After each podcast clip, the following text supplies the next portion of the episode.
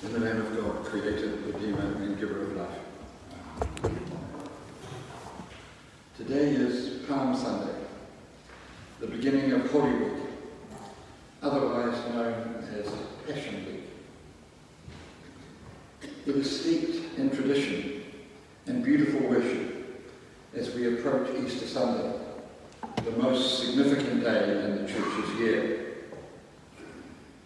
As with all spiritual indigenous and other world religions, we have our days to share the narratives, recite the significance, and learn the lessons as we seek to be better human beings and struggle against the temptations and forces that strive for less than that.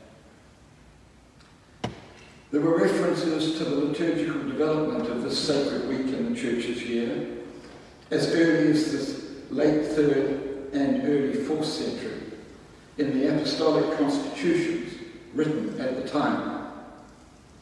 Etheria, a Western European nun who travelled to the Middle East, wrote about her observances of this week in Jerusalem during the late 4th century.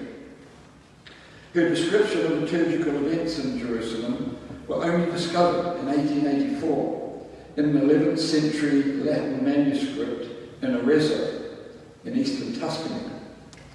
She noted that the story of the Passion Week was told topographically and liturgically through the holy sites in Jerusalem as people moved from one site to another reciting the liturgy.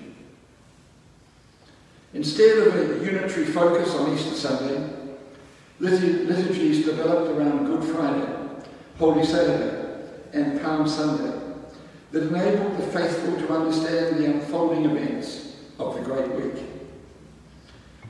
St. Athanasius, Bishop of Alexandria, and St. Epiphanius of Constantia, uh, which is part of Cyprus, referred to Holy Week in the 4th century. And over time, the week filled out with Holy Monday, Jesus cursing the fig tree and cleansing the temple. Holy Tuesday focuses on Jesus' predictions of his own death. Holy, Wed- Holy Wednesday, the narrative moves to Judas, uh, his betrayal of Jesus, and of course on Maundy Thursday, there is the institution of the Eucharist and the washing of the disciples' feet. There are beautiful images uh, in the liturgies and in the music that centre around these events, and probably none more so than the Tenebrae liturgy in the Western Church, which begins on Holy Wednesday evening and continues through the three days before Easter, uh, Maundy Thursday, Good Friday, and Holy Saturday. There are many variations of the Tenebrae liturgies today, and we use some here in this church over the course of this week. But the most moving is probably sung in Gregorian chant. At its heart, are the display of lighted candles on a special triangular candelabra, which are gradually extinguished through the liturgies until the church is left in darkness. Tenebrae is actually the Latin word for darkness, which recalls the utter horror of the crucifixion and the time of death prior to the resurrection. I'm referring to these traditions because Easter in our society has become lost in a fog of Easter bunnies and public holidays. Modern Christians have often lost the significance of the week and the wonderful experiences of sharing in these services, especially Maundy Thursday evening through to Easter Sunday. They are very enriching indeed. The way we view Holy Week is fundamentally dependent on the way we see Jesus' life.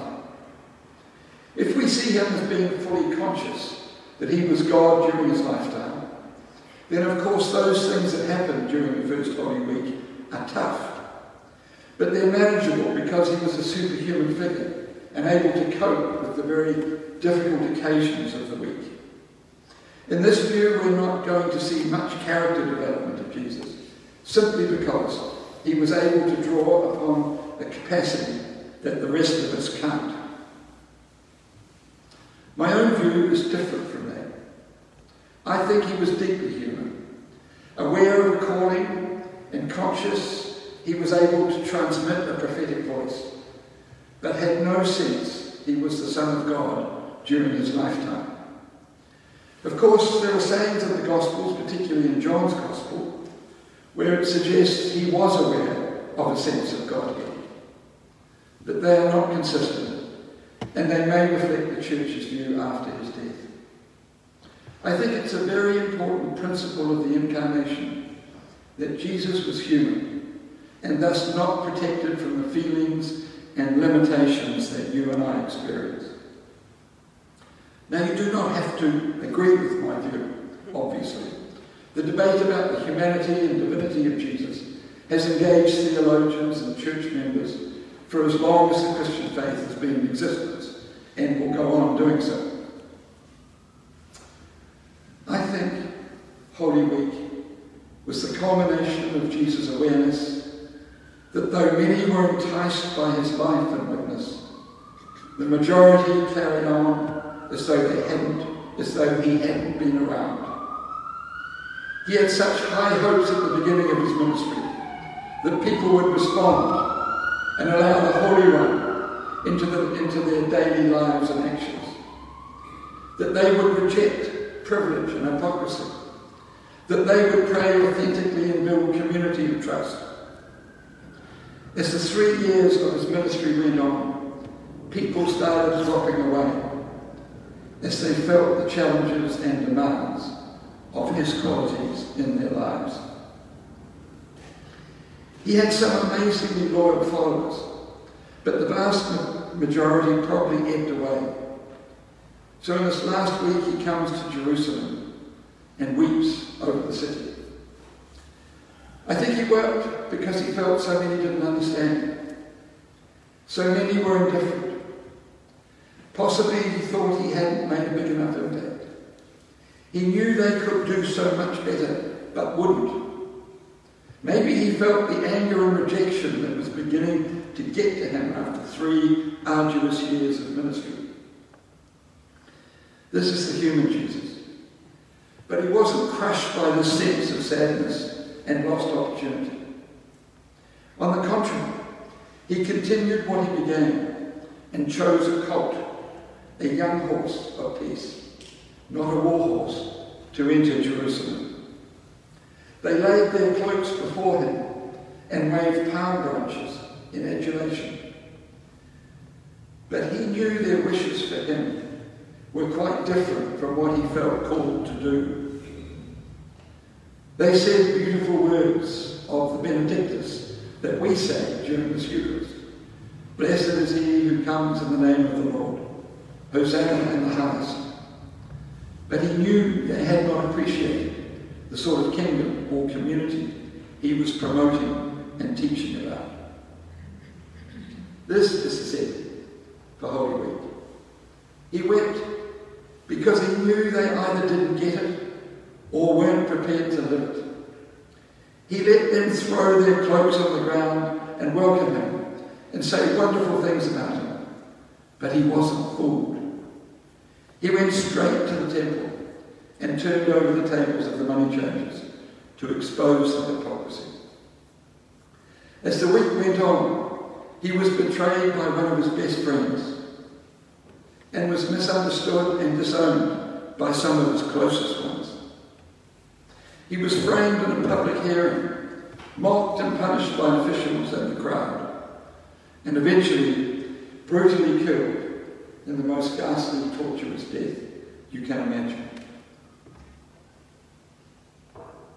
Of course, the tables turned on the day of resurrection. Out of death comes life, and out of suffering comes hope. But let's not get ahead of ourselves. It is Palm Sunday today, the beginning of Holy Week. Let us think of what makes him weep today. Let us think of the things he wishes for, but we don't get or we are not prepared to act on. He would love us to treat each other with respect and share the resources we have freely. But look at the poverty we still have in this country and on a world scale. Look at the two classes of citizens that are developing so quickly in New Zealand. Those with assets who own houses, and those who will never own a decent asset because it has become too expensive and inaccessible. It never used to be like that. He would love us to treat the resources of the planet with respect. But look at the ruthless march of so much commerce and industry that undermines and prevents progress on reducing greenhouse gases, despite the fact that so many people are suffering the consequences. He would love the war in Ukraine to be stopped. But despite the need for really effective sanctions, the EU has spent 35 billion euros on energy to Russia since the war. That's what helped keeps it going. He would love us to cultivate our inner life of prayer and engage with him in the rich, the richness of divine love. But we're so often distracted and pulled back from becoming mature in this area. As Holy Week begins, dear friends, remember the real Jesus, the Christ who wept and was and as he descended the Mount of Olives and was unmoved by the waving of palms and scattered cloaks. He sought higher things that lift us out of hypocrisy, develop our inner life, and help us to learn that serving one another authentically expresses the heart of God. Enter Holy Week with Him. Join us in the beautiful services, especially on Maundy Thursday evening, Good Friday, and the first Mass of Easter on Saturday night. Join us remotely if you don't wish to be at church because of the virus. But most of all, turn his sadness into joy and a sense that people don't get his message into hope by reflecting on his deeper sadness and greatest wish that we embrace the love of God and genuinely serve one another in every respect of our lives. That could be our greatest intention for this most important week in the church's year, every year.